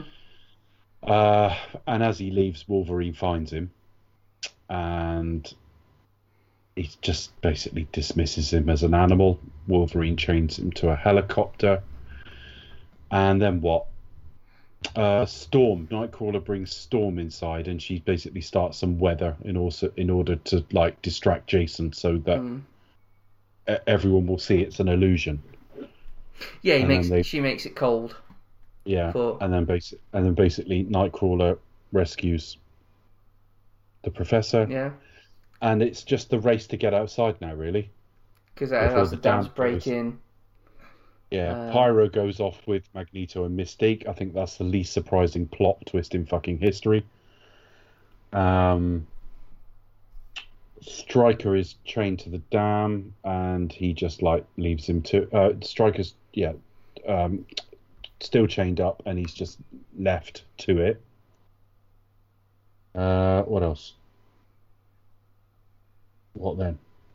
Yeah, he decides to go with the mutant, and mm-hmm. then um, the dam is bursting, and the plane can't lift off.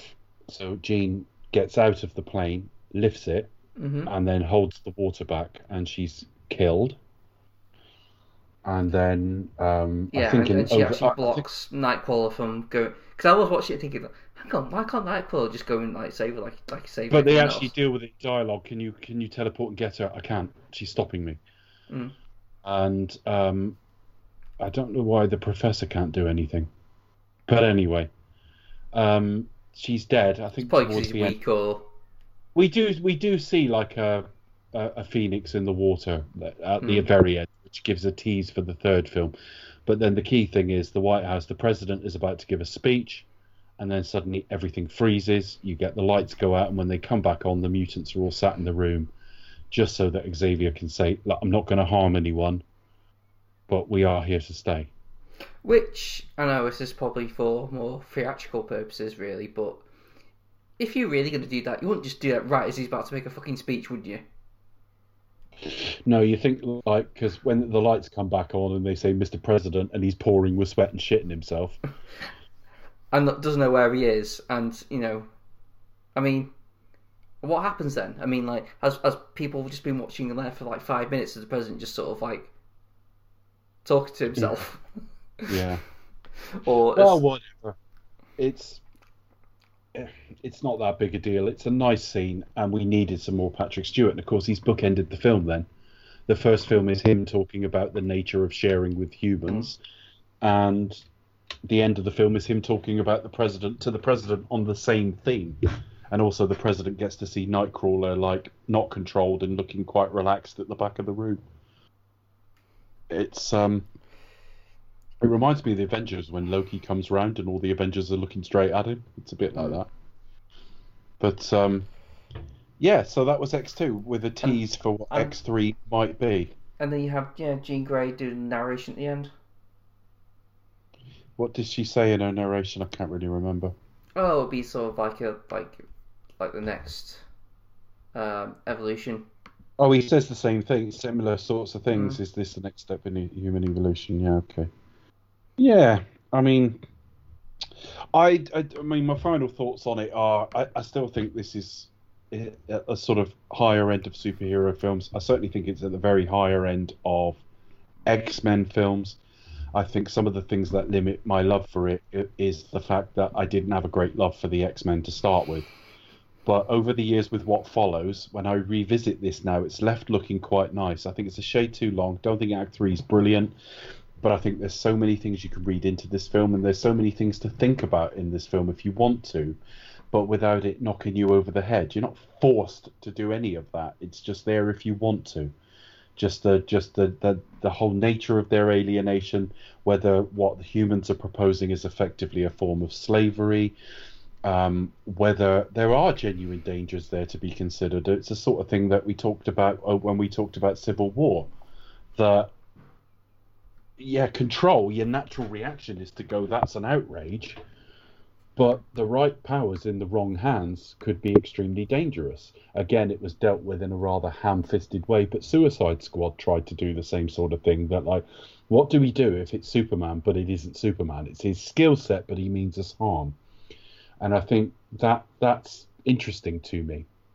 I think the third film carries, for all its flaws, carries on some of that. You know, that is it a blessing or a curse? You're given all these wonderful abilities in some cases, but, you know, Rogue can't even, like, she's growing into womanhood and she can't even be physically intimate with somebody. Mm. So just give me a cure. Take this from me. I don't want it. Again, we see that echoed in other films like Hulk, the Ang Lee one at the end, where he's like, take it, take it all. Uh, you know, it's a curse. So this film's always interested me. I don't think it's the best paced film. I think it's I think it's better than the first one. I think there are things they could have done a little bit different. A little bit more Patrick Stewart would have been nice. Um, but the escape scene, um, Wolf, uh, Magneto's escape scene and the Nightcrawler White House scenes are like high watermarks for the entire series. And I think what they've told us is they haven't just got a bigger budget and gone, right, we can throw more at this, and done like a histrionic version of the first film. They've actually sat down and, and doubled down on it. They've gone, no, we'll we'll continue to treat the, the audience like adults here. And that's all I really want to say on it. It's at the top. I don't love this film. I think I respect it more than I, I love it. But I, I have to say, as objective as I can be, it does belong in the top three of the series. What about you guys? Uh, yeah, I'm kind of with you, Dave. Uh, to a degree. I mean, there, there are some quibbles I mostly get from it, and I, I, I mostly see like lost opportunity with like, you know, fleshing out Cyclops. Uh, it just seems like, you know, his character completely gets like thrown under the bus, like the the entire the entire like, you know, franchise. Um, you know, but you think first time round, yeah, okay, maybe we don't have enough time, so. And then this time round, it's just like, we're just not even going to bother.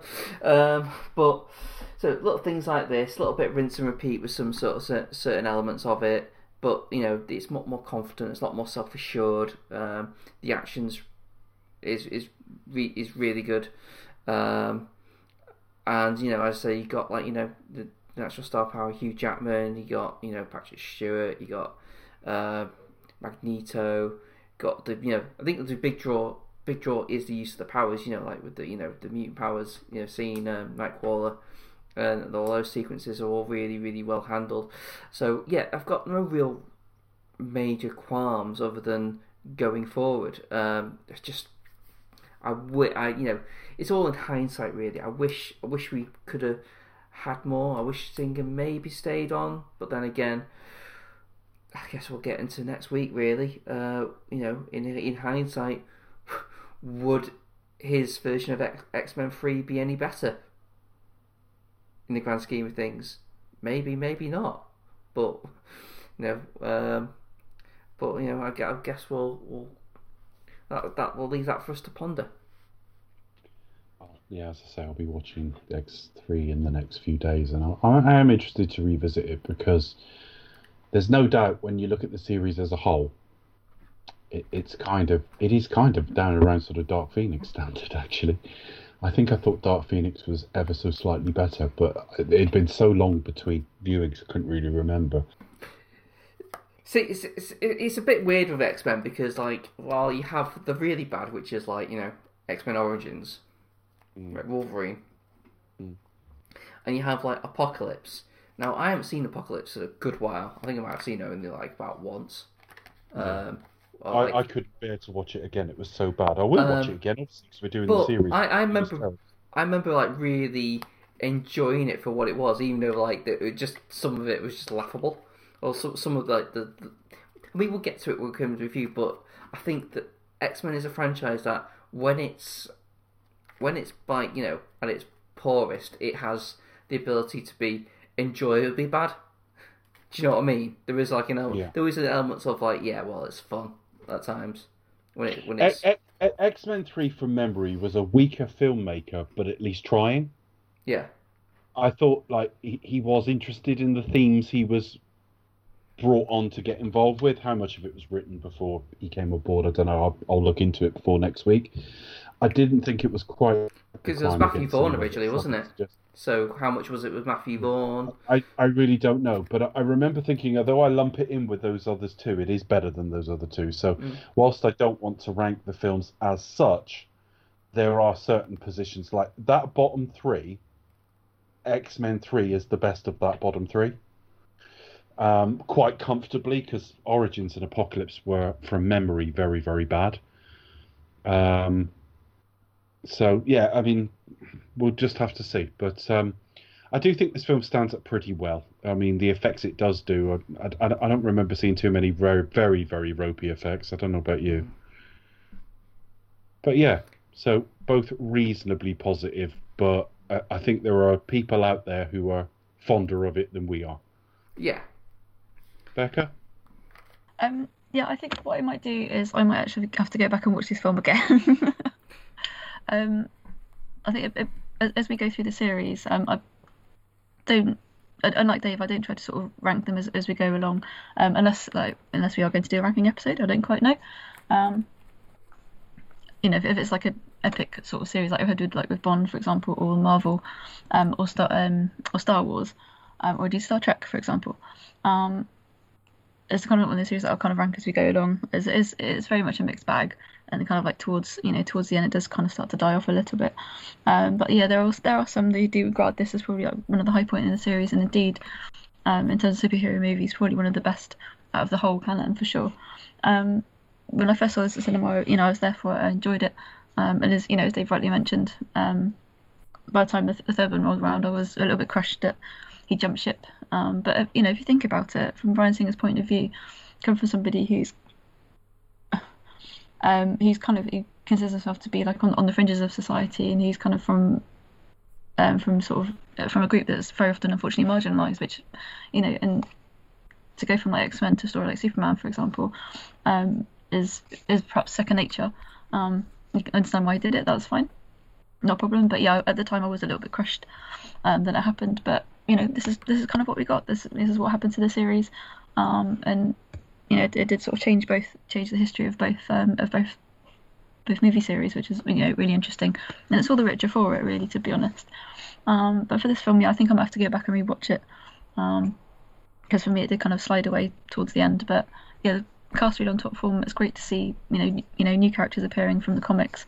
Um, I think for me, um, Lady Deathstrike unfortunately was was wasted. A, The uh, fight scene between her and her Wolverine was um, it was fantastic. It was really brutal, and they're kind of pretty much equally e- well equally equally matched. Um, so it was interesting to see them go head to head. Um, but I remember at uh, the day it was kind of built up and up and up as if like this epic battle, and then it just kind of it was over in a flash. Um, yeah, but... the, way, the way it was being built up, you wondered if it was going to be across the whole film, spanning several continents or something. Yeah, literally, and it's just like it's you know it's, it's a really good fight, really Basically, tough. We thought, it was, we thought it was going to be Peter Griffin in The Chicken. yeah, epic, like, epic battle there and there. Yeah, but yeah, no, it's just one of those things. I mean, it, it was really well choreographed, um, and it's good to see them go head to head. Um, but yeah, I've just seen a bit like, in, you know, in the end. Um, but for me, I think probably Nightcrawler. Nightcrawler. Um, was was the best character, definitely. Um, I think too much in terms is, of, too much is going on at the end. Too much is going on at the end. That's the problem. It's it's it's, it's busy. It's a busy film, and it does struggle under its own weight a little bit. Um, but it definitely, in terms of upping the ante from the first film, um, it definitely does. It definitely does that for sure. Um, and you know, Bryan Singer does Stringer. Sorry, Bryan Singer tries his best to tie all these elements together. Um, and it's just one of those films that you know, it's it does up the ante. It does up the stakes. It does up the action. Uh, which is everything a sequel should do, really, to be honest. Um, so in that, it, it really does its job well. well. I would up the auntie, but she doesn't have any nieces or nephews. Oh, sorry about that. I could up my aunties. If... I'm sure they don't mind. See what they say. So, um, do you think your... Res- I would imagine, Becca, with your reservations about this film, particularly towards the end... Did you find you had to do some careful research afterwards because it might have occurred to you that it was a lack of knowledge? Probably. Mm. So what did you learn? Not a lot. Um, yeah, as we mentioned, this is a bit of a Bond reunion because um, we have Xenia on the top and the Boris Grishenko, I'm Invincible, uh, from GoldenEye coming together. Um, and you also have Halle Berry from Dine of the Day, um, plays Bond girl Jinx. So yeah, a little bit of a, of a Bond reunion in this film. Um, fun fact number two, obviously we've covered Fast and Furious franchise on this on this review, um, and also we've got Fast nine out this summer, um, and very often we found in the past um, Fast and Furious and the X-Men movies often released films around the same sort of time. Obviously the first, first films of each came out like a year apart. X two and Too Fast came out in two thousand three, and The Last Stand and Tokyo Drift in two thousand six, etc, et cetera. I think that's quite interesting. Um, obviously things kind of been a bit awry, obviously sadly Paul Walker da- um, passed away. Um, And obviously with COVID and one thing another and Fast nine being delayed forever and ever and ever. And they'll finally come out this year. It's all gone a bit haywire. Um, fun fact number three, Alan Cumming was Bryan Singer's first choice to play Nightcrawler, um, but he was unavailable at the time. Um, when shooting started, obviously the production kind of got delayed and rumbled on and on and on, and he was eventually joined. He was eventually able to join the cast um, and assume the role of Nightcrawler, and apparently spent over ten hours in makeup for the role. Fun fact number four, at about forty-five minutes in, there's a scene in a bar which cuts to T V showing a debate about the mutant issue, um, showing Doctor Hank McCoy. Now here, he's not played by Kelsey Grammer, aka the voice of no, Sideshow no, Bob. You've got a few of those. It's like Peter Dinklage will turn up later in the series to play somebody who was played by a regular-sized person. Yeah, just yeah, just by a, you know, um, it will just kind of get... It was played by Duke and Predator to Peter, Peter well, Dinklage. So you've oh, also yeah, that's got, true, yeah. You, you've that's also true. got You've also got Angel appearing in complete two completely different parts of the timeline. In yeah, two and, different yeah, timelines, and then he but, pop up again next but, week, for example. But the, but the timeline drift would have been split. Would have been after he was born, so he should have been the same age in both.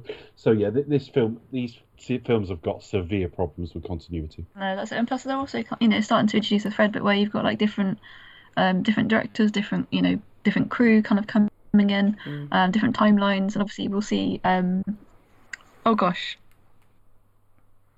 Uh, Maximoff twins, um, obviously appearing as, as different actors in different franchises, for example. Yeah. Um, well, you don't see Wanda in the X-Men franchise, but you do see Pietro. Yeah, you obviously, yeah, Quicksilver definitely, and you kind of see, you know, that's obviously we, we've covered that before um, when we've done the M C U for sure. Um, but I just kind of, I literally just caught that, and obviously I'm a bit of a fan, obviously big fan of Frasier, big fan of him as um, Sideshow Bob in, in Simpsons. Um, and oh, I think Frasier, Frasier is my favourite sitcom of all time. Yeah, definitely, it's definitely one of mine for sure. I loved it. I've, it's really weird because obviously I, obviously you know, watch Cheers and everything, but I'm probably more of a fan of Frasier than I was of Cheers, for example. Um, but also, Although, I think he was quite a good, quite a good casting up, because he was kind scene. of quite, even though he was like quite a beastly character as as the Beast in X-Men. Talking um, of him in Cheers, though, look up when he first he goes on like a T V show with Lilith before they're dating. Oh, yeah. And they they start flirting with each other on T V because he can't resist her when her hair's down, and it's no, one of the funniest. It. It's one of the funniest films uh, scenes I ever saw in Cheers. That's so funny. Him, him, him like desperately flirting with this woman on T V while trying really to have a trying, debate about really trying. trying to have a debate about psychology or psychiatry rather. Yeah. He's trying to be serious, but also trying to be a bit, mm, bit sexy at the same time. Oh yeah, time. We'll see Kelsey Grammer next week. Yeah. And very, very briefly later as well, I'm sure he's got a little cameo in Days of Future Past at the end. He probably has, but I just remember thinking he's quite good, you know, quite good casting, because obviously he's known for playing a psychiatrist, for example, and these really kind of cerebral kind of right roles. Um, but you've got character of Beast, who is literally a beast, um, but he's also got this really keen, um, really sharp, brilliant intellect as well. Um, so I think he's, you know, really good casting. It, it's mostly down to like. Well, I buy most references to cartoons, so you, you hear the cartoon, you think like, well, that sounds a lot like Frasier, so you, you can't help but think, you know, yeah, that's, Kelsey yeah, Grammer's bit, like actually, the perfect true. choice, at least for the voice. He's got that kind of like when he speaks as well. He's got that really sort of authoritative voice that you, you sort of listen to and you would trust, I think. But I think he's got so that kind I'm, of I'm a... the right shaped head as well in the cartoon. It's like, you know, it kind of looks like that kind of that fit of what Cal, what Kelsey Grammer had. Yeah, definitely. He's got that physique for it as well, definitely. No, but, but not the physique. But... well, well, no, no, no. But yeah, they got this, this sort of shape mm. to it, I guess. So, but, but my my sort of point of reference was probably like the nineties cartoon. Yeah, yeah, same well, here. All cartoons were drawn fairly bulky in that era. Yeah, that was just like the, the Spider-Man cartoon. At the time. Peter Peter Parker just looks massive. He's just like, Urgh. yeah, yeah. No, that was the kind of style at the time. Whereas like, yeah, but especially Parker in the nineties as well. Like a... thirty-five year old uh, yeah, yeah. Uh, yeah, it's a lot older than athlete. What it should be. I know. Chris, how many times have we been facted by Becca there? I've lost count because the, the information's flying in so quickly and efficiently. Well, I think you, the usual's five, but you know, if, if I get more for it, then I don't care. You know. Was that five? Was it? The, the usual uh, amount was five. Technically, but... it was four, but never mind. Oh, was there a fifth? I got a fifth one. Yeah. Apparently, oh. this is one of four X-Men movies where Stan Lee doesn't have a cameo.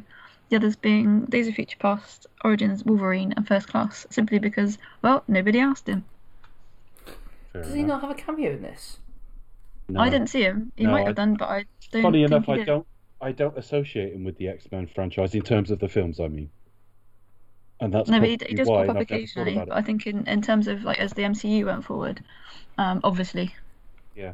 he, he did it, pop up. It, in many it other wasn't. Spots. It wasn't as seen as compulsory as it as it might have been before. No, I, uh, I think we've got kind of Fox kind of looming over as well. Um, yeah. Perhaps obviously it's not is more it's not as associated. But um, yeah, apparently it's one of the few films he doesn't yeah, appear in. So because he was in Daredevil, wasn't he? And uh, in the Fox, and he also had. Yeah, he probably had Spider-Man being filmed, so you can easily kind of... Oh, he was definitely in the Spider-Man films, yeah. Mm. And uh, if I thought about it, I can tell you what his cameos are as well. Certainly the first and third one, I remember what they are. But yeah. Okay. Well, I think that's changed my opinion on this film. What about you, Chris? No- knowledge does uh, allow for self-reflection. It does, but I I think I just had a lot of fun. Yeah. That, that I think that's the thing that really will stay with me, though, because it, the knowledge will stay with me because the experience of learning it was fun. So good work, Becca. Thank you, I think. As for social media, you can find me at the pasty kid nineteen seventy-six on Twitter. And join me at Simtronics. You can also find all the odd episodes at simtronics dot co dot U K. You can find us on Facebook, Twitter, YouTube, Apple Podcasts, Spotify, Stitcher, Podbean, Podbay, and... Follow us on Twitter, obviously, at Expect Us to Talk. Excellent. Do you know what this series? Re- this, do you know what this series really needs now? Uh, an obnoxious filmmaker with very little talent. Which means Becca. No, it doesn't mean Becca. I don't mean Becca's the obnoxious filmmaker. I was going to say, excuse me. God, fuck that up tonight. Becca, what's next? I only wrote one student script in my student days. Thank you very much. And that film never saw the light of day, so that's probably good riddance. But yes, do you expect to talk about the return of X-Men: The Last Stand?